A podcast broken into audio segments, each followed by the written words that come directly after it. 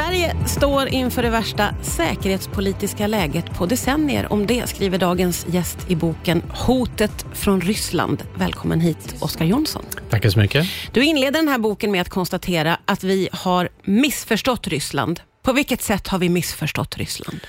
Ja, men främst två sätt. Och det ena är att vi ser, vi har alltid sett Ryssland i extremer. Antingen håller de på att falla samman eller så håller de på att ta över världen. Medan eh, Ryssland har alltid fungerat mycket mer mittemellan. Det finns mer nyans till det. Men en av de huvudsakliga delarna som har missförstått Ryssland är att vi har sett det i en oundviklig transition till demokrati och rättsstat. Även när liksom varningstecknen kom i slutet av 90-talet och 2000-talet, så fanns det ändå den här, vi trodde att det skulle bli ett annat Ryssland. Mm. Eh, och så blev det inte. Men vi har inte eh, sett igenom det? Eller varför håller vi fast vid vår bild av Ryssland? så att säga? Men jag tror att det, en anledning är att efter kalla krigets upplösning gick ju hela Warszawapakten i princip och blev eh, demokratier, marknadsekonomier och inom situationstecken vanliga stater. De gjorde den resan från diktatorer, eh, enpartist, kommunistiska enpartistater till mm. normala stater. Och Då tänkte man att ja, men det, det hände väl Ryssland också. Um, och där var det så här, bara vi handlar med Ryssland och öppnar våra institutioner så kommer de bli en del av väst. Um, och Det var väl nästan ideologiskt att vi tänkte att det här kommer att ske, men inte tittade på varningstecknen. Mm. Och Varför blev vi så förvånade när Ryssland invaderade Ukraina, skulle du säga? Jo, men det är nog en del av det, att vi har de här bilderna att Ryssland var på vägen då, att bara vi väntar tillräckligt länge så kommer det bli ett annat Ryssland. Men sen tror jag också att som människor så vill man inte tro att det hemskaste ska hända. Eh, det fanns ju väldigt många tecken som talade på att det var på väg att hända, men mm. man vill inte tro all den grymhet och hemska som vi har sett nu i Ukraina. Man vill inte tro att det ska ske. Mm, mm. Eh, du menar att eh, Ryssland ser stater med folkstyre som ett hot mot landets existens, skriver du i boken. Förklara det. Ja, men tittar man på den ryska regimen så är de precis motsatsen av vad EU och väst är. Alltså baserat på folkstyre, baserat på fria marknader, baserat på rättsstat. Medan den ryska regimens grepp om makten är beroende av inskränkningar i folkstyre. Det är beroende av inskränkningar i marknaden och elitkontrollerad ekonomi. Och man använder lagen som medel för att styra snarare än en rättsstat. Så i i dess existens är det en konflikt mellan de här systemen som den ryska ledningen är, är rädda för. Mm, mm. Vi ska prata vidare alldeles strax här på Rix FM. Det är Oskar Jonsson som gästar. Rix FM. Rix FM. Det är Oskar Jonsson som gästar idag, aktuell med boken Hotet från Ryssland. Du, eh, hur skulle du säga att relationen mellan Sverige och Ryssland har sett ut? Ja, nej, men den har väl gått i lite olika faser. Um, den var relativt god, um, egentligen fram till 2014 då det, det stora vattendelen skedde när man invaderade Ukraina förra gången. Ja. Sen dess, men då sades det väldigt mycket från västhåll att det är det största brottet mot folkrätten och så vidare, men man gjorde inte så mycket och det var inte riktigt övertygat på samma sätt som det skedde vid den här invasionen, att oj, nu måste vi diversifiera bort oss från, från, från ryska energiberoenden och så vidare. Uh, men samtidigt Samtidigt har Sverige också eh, varit en av de stater inom EU som stått upp mest eh, för demokratifrämjande i Ryssland, för sanktioner mot Ryssland när man invaderat sina grannländer. Eh, 2008 till exempel stack vi också ut för att vi kritiserade Ryssland väldigt hårt när de invaderade Georgien. Ja. Eh, så att vi har stuckit ut på deras radar.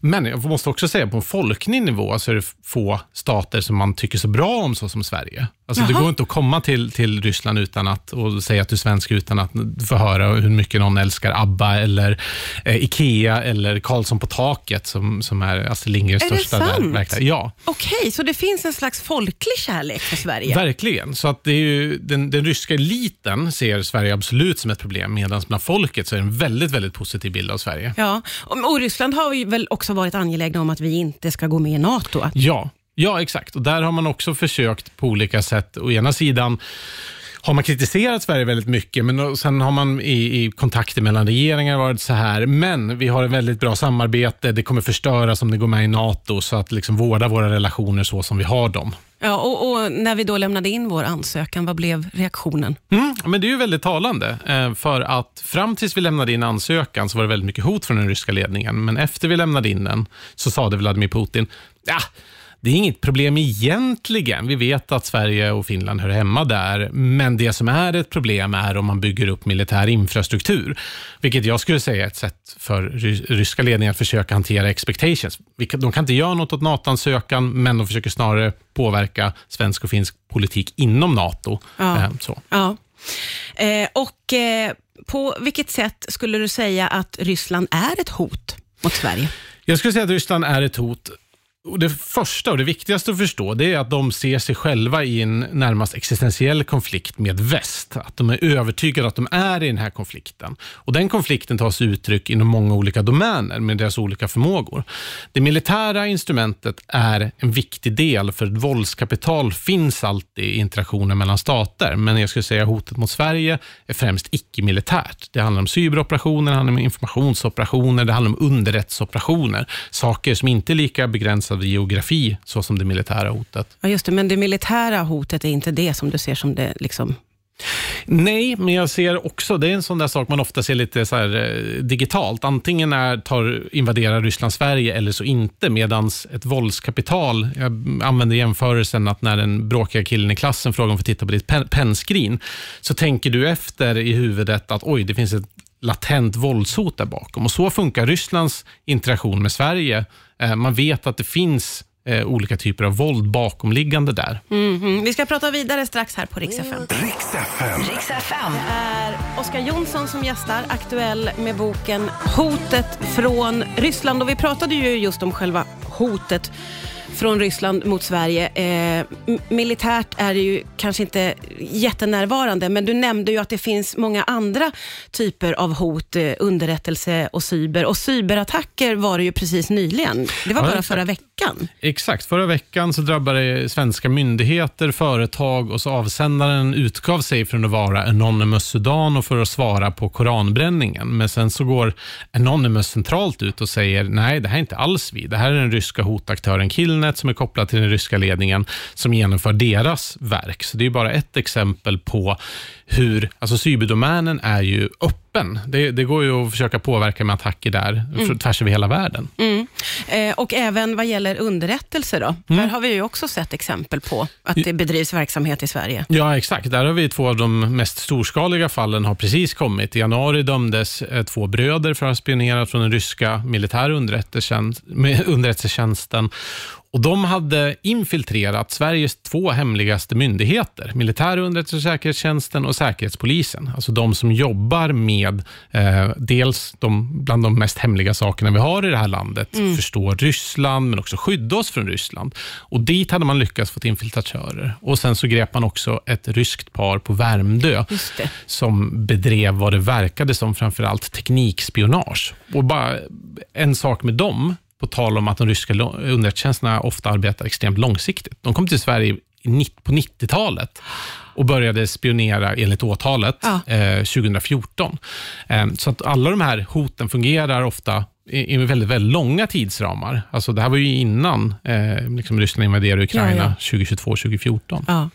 Och varför, eh, nu ställer jag den här säkert dumma frågan, men varför är Ryssland intresserade av Sverige på det sättet? Men Sverige är ett hot mot den ryska regimens två viktigaste drivkrafter. Å ena sidan är det regimsäkerheten. För att behålla makten i Ryssland så kräver de till exempel förtryck av oppositionen. Sverige har ju varit drivande för demokratifrämjande, men också stormaktsstatusen. Alltså, så som Ryssland förstår världen så behöver de, eller vill de ha inflytande i sitt närområde. Och Sverige är ledande och kritiserar det, för vi säger folkrätten. Folkrätten in, inkluderar att stater ska vara suveräna. Vi har varit drivande inom EU för sanktioner mot Ryssland och för samarbete med eh, Rysslands grannländer där Ryssland vill ha kontroll, inklusive Ukraina och Belarus. Mm. Du, är vi svenskar då mer rädda idag än innan, skulle du säga? Ja, vi är tydligt mer rädda idag. Trots skulle jag säga att vi är säkrare än när det här kriget drog igång. Sen På vilket där, sätt då? Ja, men sen det här kriget drog igång så har Rysslands två starkaste instrument mot väst urholkats. Så de väpnade styrkorna och energiinflytandet. Och mm. Samtidigt har Sverige också fått säkerhetsförsäkringar från de starkaste NATO-länderna. Eh, men jag tror att det här kriget har gjort att medvetandet bland folket att krig och säkerhetspolitik är på riktigt har absolut stärkts. Mm. Så vi är räddare, men vi är också säkrare, lite säkrare idag än vad var för ett år sedan. dåliga nyheterna är att den här konflikten som Ryssland upplever sig vara i, den är inte bara mot Ukraina, utan det är mot hela väst. Mm. Eh, och Den kommer att kvarstå, så att vi har ett argare, men vi har ett svagare Ryssland. Men om du då skulle säga om framtiden, vill jag gärna be dig om här nu, Oskar. Mm, mm. vad, vad, vad, kan vi förvänta oss framåt då? Mm. Men jag tror, eh, och jag är ingen, jag är ingen spåman, men jag tror att eh, den här Eh, konflikten kommer att fortsätta. Även om kriget i Ukraina skulle ta slut idag, så har liksom hela det ryska folket fått höra att man är i princip existentiellt krig med i väst. Och Det är ingenting som försvinner, utan fiendebilder biter sig fast i folks huvuden. Ehm, så det är en sak som oroar mig, oavsett hur det slutar i Ukraina. Men om vi ska gå till Ukraina just nu, så genomför Ryssland ett gäng offensiver medan Ukraina håller på att bygga upp sin styrka och har ganska bra möjligheter för en motoffensiv senare i vår. Så att det kan se bra ut för Ukraina på slagfältet, men jag mm. tror att i det långa loppet så får vi räkna med en mer konfliktfylld värld. Eh, boken var extremt spännande läsning. Den heter Hotet från Ryssland. Tack snälla Oskar Jonsson för att du kom hit idag. Tackar.